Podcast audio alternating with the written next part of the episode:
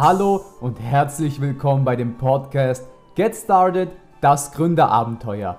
Mein Name ist Thomas Bernwald und ich bedanke mich bei dir, dass du eingeschaltet hast.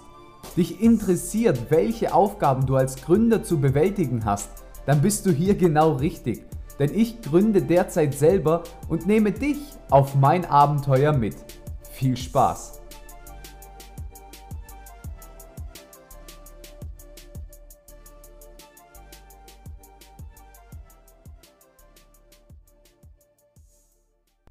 Folge 7. Der erste Großkunde. Hallo und danke nochmal, dass du eingeschaltet hast. In dieser Folge erzähle ich dir, wie ich zu meinem ersten Großkunden gekommen bin. Wie bekommt man einen großen Kunden, wenn man in eine neue Stadt gezogen ist und keine Kontakte hat? Man fängt also bei Null an. In dieser Situation befand ich mich und stellte mir genau diese Frage. Da ich mich auf die Gaming-Events fokussierte, musste ich die entsprechende Hardware natürlich auch liefern. Zu der Zeit war es aber so, dass ich keine Kontakte bei meinem neuen Wohnort hatte, die im Gaming engagiert waren. Das heißt, die Beschaffungskosten für die Hardware fielen hoch aus. Mit mehreren kleinen Sponsoren, wie wir es damals umsetzten, hätte es diesmal nicht funktioniert.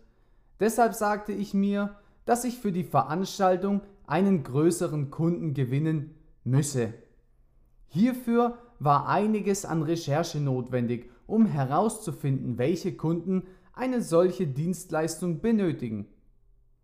Schnell stellte sich heraus, dass einige Firmen Probleme haben, die jüngere Generation anzusprechen. Auf dieser Annahme baute ich das Konzept auf, nicht mehr an kleine Sponsoren heranzugehen, sondern komplette Veranstaltungen von Firmen branden zu lassen, um somit die Unternehmen an eine junge Zielgruppe heranzuführen. Jetzt ist es so, dass man als Startup keinen Namen in der Branche hat und das Thema E-Sports sowieso noch ein heiß diskutiertes Thema in Deutschland ist. Das heißt, schreibt man eine E-Mail an ein Unternehmen, um sein Projekt vorzustellen, bekommt man zu 80% nicht mal eine Antwort von den 20%, bei denen man eine Antwort erhält, sind 15% Absagen und nur 5% laden dich zu einem Termin ein. Diese Statistik habe ich nach meinem Mailing ausgewertet. Natürlich spielt hier noch das Wie eine Rolle. Es ist aber egal, ob die Mail perfekt ist oder nicht, die Absagen werden am Anfang immer höher als die Zusagen sein. Ich habe mir von Leuten sagen lassen, die wird immer höher als die Zusagerate sein.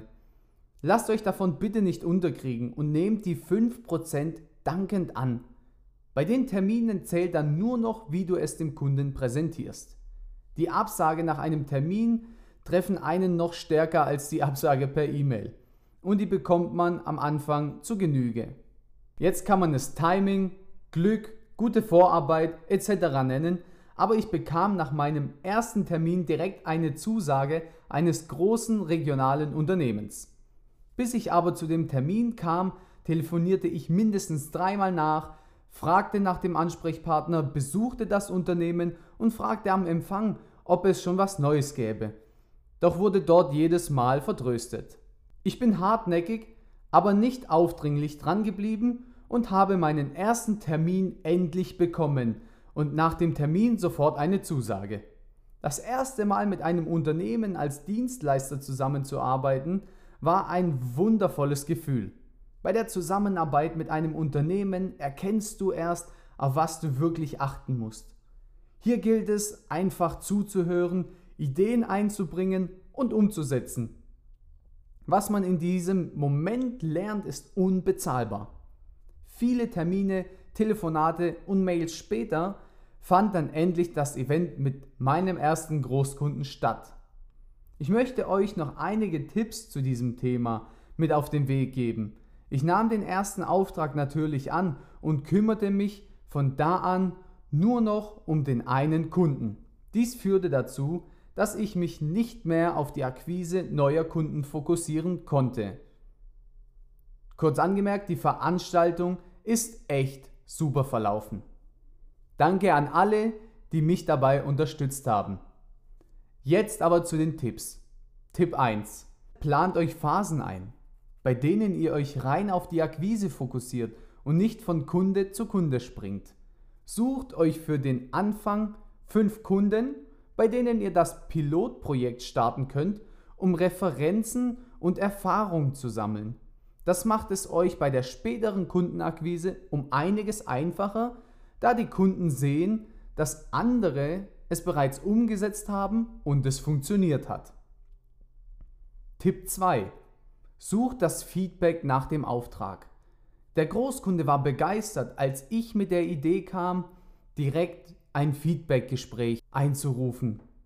Wenn ihr nicht nach dem Feedback eurer Kunden fragt, war das das erste und letzte Mal, dass ihr einen Auftrag von dem Kunden bekommen habt.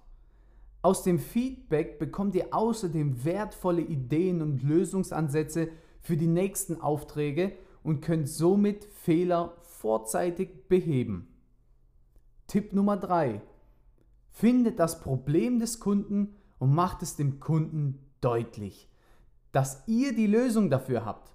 So macht ihr euch für den Kunden unentbehrlich. Das habe ich in der Positionierung schon mal angesprochen. Das waren meine drei Tipps für euch, wie ihr mit eurem Großkunden umgehen könnt. Also ganz wichtig ist das Feedback. Du hältst einen Kunden, wenn du seine Probleme löst. Und wenn du nach seinem Feedback fragst, dann bleibt er gerne bei dir, wenn du das sehr schnell löst. Das war's mit Folge 7. In der nächsten Folge spreche ich darüber, wie ich neue Kontakte gefunden habe und wie auch du bei einem Neuanfang oder einfach so den Anschluss findest. Sei auch du wieder dabei, wenn es wieder heißt Get Started, das Gründerabenteuer. Bis zum nächsten Mal. Hey Leute, danke für eure Aufmerksamkeit und eure Zeit. Wenn euch der Podcast gefallen hat und ihr nichts mehr verpassen wollt, dann abonniert meinen Podcast, sagt euren Freunden Bescheid und seid dabei, wenn es wieder heißt Get Started, das Gründerabenteuer. Da ich meinen Podcast so interessant wie möglich gestalten möchte, ist mir deine Meinung sehr wichtig. Deswegen würde ich mich über dein Feedback in den Kommentaren sehr freuen. Dankeschön und bis zum nächsten Mal.